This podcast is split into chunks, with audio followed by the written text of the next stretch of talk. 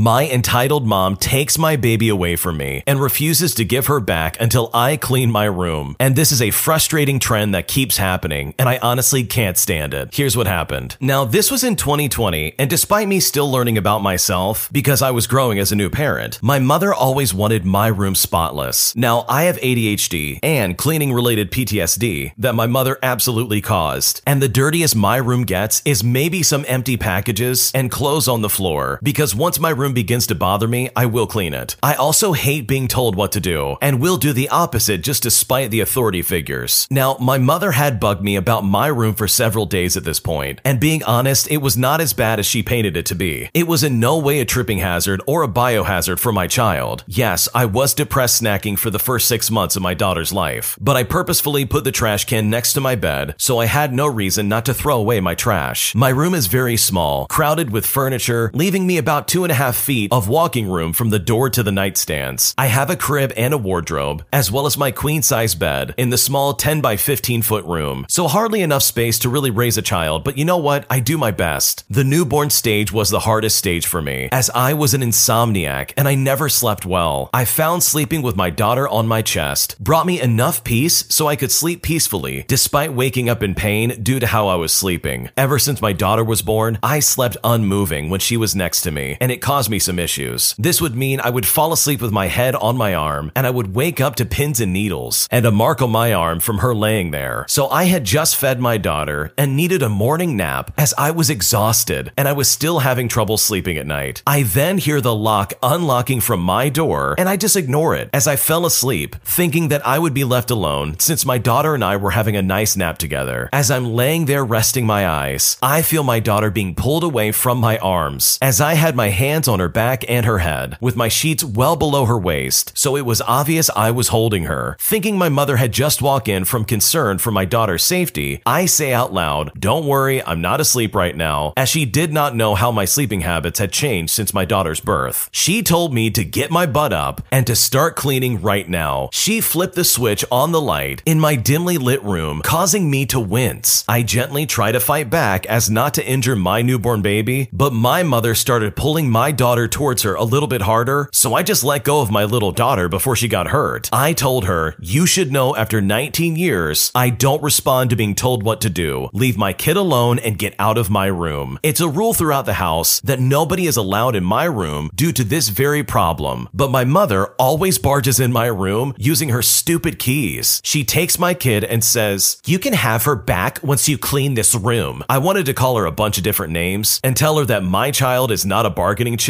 but I bit my tongue and I didn't respond as she just walked out the door. I sat on my bed for 20 minutes trying to figure out what just happened before going to grab my kid, refusing to clean up the small pile of clothes in the corner of my room. I just lied to her and said that I cleaned everything up. And while she has walked in on me during personal time or when I'm just trying to relax, this incident is by far the worst experience I've had. I get why she needed a key to my door, especially at the time with me always being tired during the day, but my daughter never missed a bottle and was never neglected. If she was awake, I was awake. I was playing with her or spending time with her or just taking care of her. If I fell asleep, she was put down for a nap and she would wake me up when something was wrong. My mother never helped me in any way, shape, or form, but I don't get why she feels so entitled to my daughter. Thankfully, in the future, with my upcoming stay in babysitting, I'll be leaving soon to find another place to live. So hopefully until then, incidents like this don't happen ever again. I think it's super inappropriate for the mom to be acting this way towards her daughter. Like legitimately, you can't just go in there and take her daughter and say, "Oh, you'll get your baby back once you clean up this room." Like that is not how this works. That is legitimately not your child, and you can't just do that. That's like really bad in my opinion. This also begs the question of what kind of environment is this lady in? She clearly is a single mom, or at least it sounds like it, and it sounds like she's living with her mother and that things are definitely not going well right now. But it does sound like there's some kind of silver lining here, because the original poster went on to say that they will eventually be able to move out because of the job that they have. But at the moment, they are just kind of stuck in their mom's house. So hopefully the original poster is able to move out of their mom's house, because their mom sounds incredibly toxic, and the way she's acting, despite the extenuating circumstances, is, in my opinion, highly inappropriate. If you like Am I the Jerk, you're probably going to love Am I the Genius. Check it out, link down below in the description. An entitled Karen gives me an attitude, as I'm just trying to direct her where to go in the hospital I work at. But after she gets lost, she comes back to my desk, only for her and her son to miss their appointment, simply because she didn't know how to listen. So on my campus, outpatient imaging like x rays, CT scans, and MRIs are done in a building separate from the main hospital. Very occasionally, the inpatient imaging department will take some patients when there are simply too many appointments for the outpatient center to handle. They have a very tiny registration office and waiting room for when that does happen. However, it is important to know that they only open it when they are expecting outpatient appointments. Otherwise, they just keep it closed. Today, this lady and her very young child came in and walked up to my desk. She let me know they were here for his imaging appointment and wanted to know where they needed to go. I looked them up and I saw that they were going to the outpatient imaging building. I pointed it in the directions and I began to speak, and she almost immediately cut me off. No, we're going to this one. And she's referring to the one that's closed down. I was confused, but I let her know that the patient chart was showing me that she would be going to the outpatient building. She huffed and let me know that I was apparently incorrect and that she knew that she was going to the tiny registration room since she went there last time. The problem is, since inpatient imaging was not expecting any outpatient appointments today, that little room is closed and there would be no one there to redirect her. So I just repeated myself one more time and let her know that her chart said that she would be going to the other building. But when she interrupted me again, I just stopped trying and I said, you know what? Okay. She had a little speech about how she was already late, which was only about by five minutes. But I just kept saying, okay, until she walked off in the wrong direction. In all honesty, I'm not sure how much time had passed before this next part happened, but it was probably at least 30 minutes to an hour. I heard a few sets of footsteps down the hall, and I recognized this lady's voice immediately. She was complaining to someone else about how our hospital was ridiculous, and it was unacceptable that she was waiting for so long before someone came to get her. I didn't even want to turn around to look at her. It turns out she walked herself and her child to the closed registration waiting area. She waited outside the locked doors for however many minutes and just began wandering the halls until a nurse finally found her. And of course, this innocent nurse didn't know how I already tried to tell her where to go, so she brought her back to me and said to this lady, Oh, this person can help you. Before the lady could say anything, I said, Yep, like I said, your appointment was at the outpatient building right out there. We then had a brief conversation that went something like this. This lady then looked at me and said, Well, now we're really late. I said to her, Yes, unfortunately, it looks like you've missed your appointment time. As a side note, there are usually two times arrival time so you can fill out paperwork, and table time, which is the time you need to be in your gown and on the table. In our hospital, once you miss your table time, they will no longer take you and you need to reschedule. This entitled Karen then said, So will they still see him? But I responded with some bad news. I said, Unfortunately, no, you will need to reschedule. She then says, Well,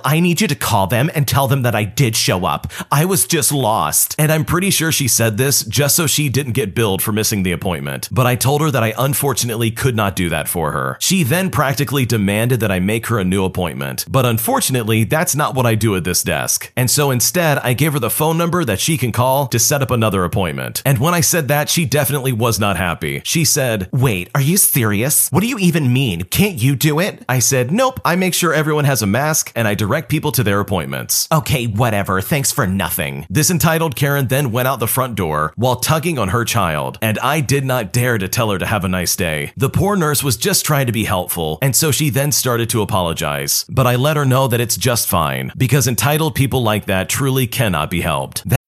When you need mealtime inspiration, it's worth shopping Kroger, where you'll find over 30,000 mouthwatering choices that excite your inner foodie. And no matter what tasty choice you make, you'll enjoy our everyday low prices, plus extra ways to save, like digital coupons worth over $600 each week. You can also save up to $1 off per gallon at the pump with fuel points. More savings and more inspiring flavors make shopping Kroger worth it every time. Kroger, fresh for everyone. Fuel restrictions apply.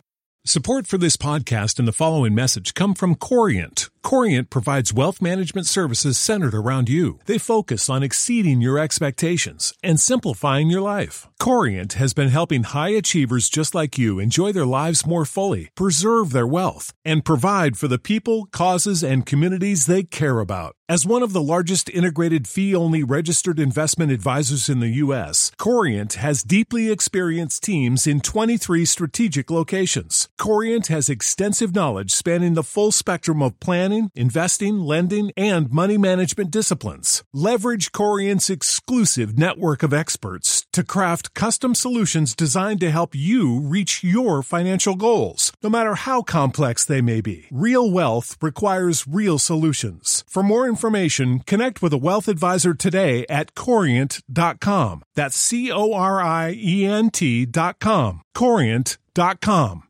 That lady was just obnoxious. If she would just pipe down and listen to this front desk attendant, she probably would have known where to go and probably made her appointment. But instead, she tried to act like she knew this place inside and out and just decided right then and there, oh, I know where I'm going. Maybe next time, if she just listens, though, she won't make a fool of herself wandering around the hospital, and also she might just make her appointment. My manager makes a very inappropriate comment towards me, right as I'm trying to cash out at the end of my shift. But I responded with something equally as painful and hurtful towards him, and I'm not sure what to do. So I used to work at a private restaurant, and I loved every second of it and carry what I learned with me in terms of work ethic, multitasking, and the importance of keeping face as well as customer service through every job I'd had seen. Part of the reason it was such a great gig for over two years was because the two owners were hilarious and for the most part were respectful to all their workers, but were quick to strictly enforce their rules and stand up to terrible customers. Overall, they really were great guys, but arguably a little rough around the edges. Cue now the worst interaction with this guy. A week before this interaction, I was in an accident and had a large cut on my arm. I try not to talk about my personal business at work, and this injury, combined with some crazy, insane issues with my roommate's girlfriend, caused my chipper demeanor to be changed. Coworkers started to speculate what was going on, and I can only assume rumors were floating around. I went to the office to cash out with management at the end of my shift, and I caught the owners. They were done cooking for the day and they were shooting whiskey. They were a bit under the influence and they started joking around. In retrospect, maybe they were just trying to cheer me up, but I had a short fuse and the joke landed wrong because of the chaos going on in my life. I say something a little mean in response to the joke, and the owner looks at me and says, Oh, yeah? Well, maybe next time you try to hurt yourself, make sure you finish the job. After that, everything stopped. I stood there with my mouth open, fuming. I kept staring and said quite plainly something I never expected I would ever say. I looked at him and said, Wow, I'm starting to see why your wife left you. I quickly finished cashing out and I got out of there. The next day, when the owner wasn't there, I pulled our main manager aside and I said, I can handle a lot, but that was too far. I didn't try to hurt myself, but man, what if I did? We had a long discussion and he asked me what I wanted to do about it. I told him that I don't need to kiss and make up per se, but I just wanted to make sure that my sentiments about the situation were explained to him. The owner never ended up apologizing to me, but I could tell by the way he was overly nice to me and never joked with me again that he realized he was wrong. What a sketchy situation. In my opinion, and maybe I'm the minority here, if you're the owner of a restaurant and you're getting drunk on the job, then you probably need to find somebody else to run that place. That's really irresponsible in my opinion. What if something went down and they needed you right then and there, only to then find you plastered in the back office? I think that's just not a good look, and it's honestly not acceptable in my opinion. I also think the comments that the owner made is just really disgusting,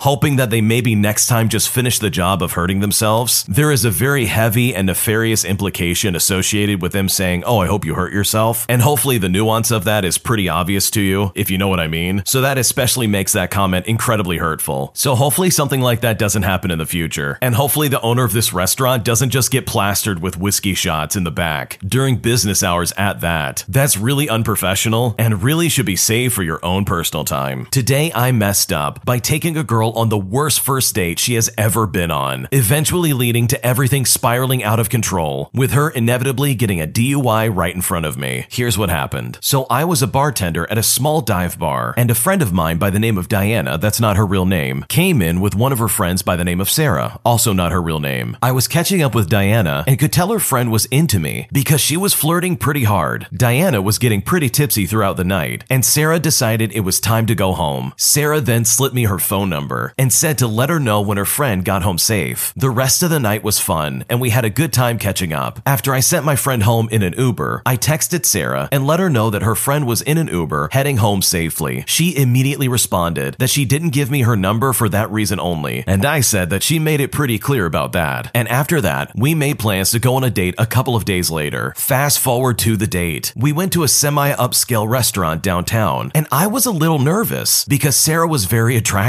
and a little bit out of my league. We really got into it and started having a great time. We ordered some beers as well as some food, and it seemed like we were having a good connection. But this is when things really went south. Halfway through the date, my nose starts gushing with blood out of nowhere, too. This sometimes happens to me when the air gets dry or when the seasons change. I get up quickly and I start running for the bathroom, leaving all my stuff at the table, my phone included. I was in the bathroom for probably about half an hour trying to stop this nosebleed. It felt like so much time had passed that I was almost sure that she had gotten up and left. I finally came out and I see that the table had been cleared and everything was boxed up. I sit down and I explain what happened, and she said she actually thought I just ghosted her, so she paid for everything. It didn't really make sense to me why she thought that, since I left all my stuff at the table, but whatever. We finished the date on a good note and made plans to do this again within the next few days. I walked her over to her car across the street, I gave her a hug and a kiss, and I said goodnight. Where she messed up, granted, is that I only had two beers over the course of the whole date, as did she. But while I was in the bathroom, she must have slammed a couple of shots or something, but seemed fine to me. As I was walking to my car, I see her peel out the wrong direction up a one way street with a cop sitting right there. The lights turn on and she gets pulled over in front of the lot that I am literally parked in. And to top it all off, she's blocking my only way out. I get in my car and I sit for about 10 minutes while the cop runs her information. A second cop car pulls up, and it's at this point I realize it's gonna get bad. The cop pulls forward and waves me through to let me out, and I go straight home. The next day before going into work, I get a text message from Sarah saying that she had some personal stuff come up and that she isn't ready for a romantic relationship right now. And I said that I totally understood. When I got to work, my boss already had her mugshot pulled up and asked me how my date went last night. So it pretty much confirmed my suspicions. She ended up getting a DUI, and we honestly never got that second date. What a terrible situation. I mean, first off, how does she honestly assume that you just straight up ghosted her when all of your stuff is literally on the table? I mean, it doesn't take a genius to realize, oh, he's probably going to come back. And I bet there was some kind of interaction of him saying, oh, excuse me, I'm going to go use the bathroom real quick. But also, why on earth was she drinking so much and then deciding to jump behind the wheel? That's really irresponsible, in my opinion. And she absolutely should not have done that. So honestly, this is not your fault.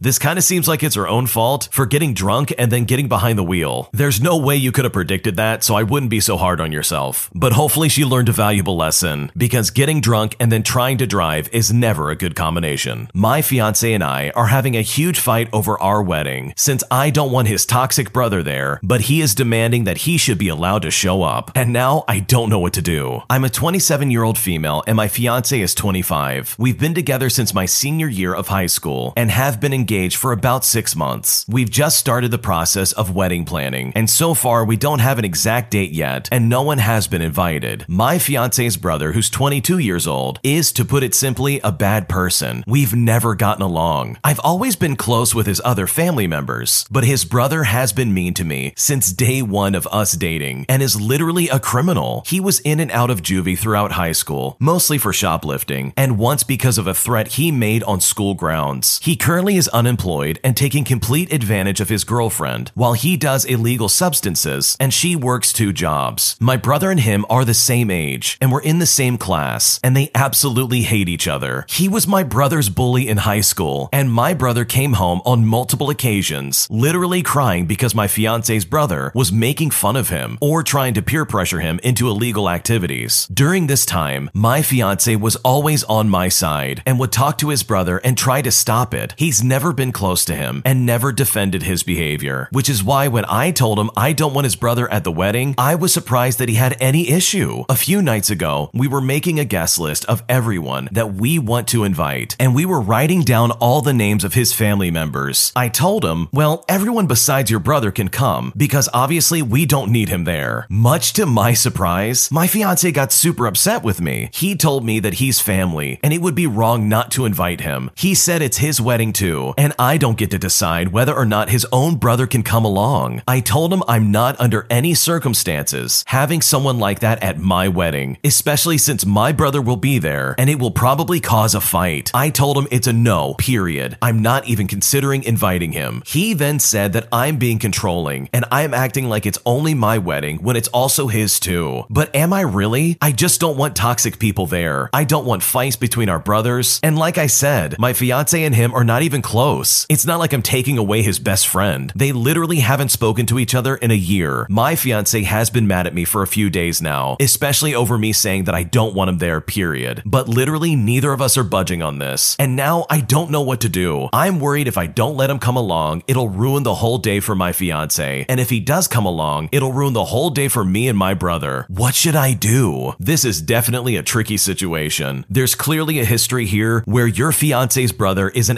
absolutely garbage human being, and it runs deep. He literally bullied your brother while they were in high school, and that's absolutely inappropriate. The first thing I would look to is see if there's any kind of progress as a human being. Like, has he grown up at all? Or is he legitimately still that same immature person who's doing terrible things all these years later? There is a chance that he maybe has changed, who knows? But it's obviously still a possibility that he is still this reckless, toxic person. So, on one hand, you could try to let him come along and maybe have a budget for some kind of security guard, specifically to keep an eye on him. So, if he kind of loses his cool, or if he shows up high, or starts anything with anybody, he will immediately get removed. It's definitely important to have some kind of compromise in this situation because maybe this is your brother's way of extending an olive branch and trying to reach out again. He probably just doesn't have another opportunity to do that. Who knows? There's a lot going on here. But either way, hopefully this works out for you because this is a special day for the both of you. And it would really suck if this guy comes in and completely ruins the day for everybody involved. Thanks for watching. When you subscribe, make sure to hit the bell to turn on notifications so you never miss a video. To finish listening to all the stories, use the playlist at the top of the description. And if you like Am I the Jerk, you're probably going to love Am I the Genius. Check it out in the description below and subscribe.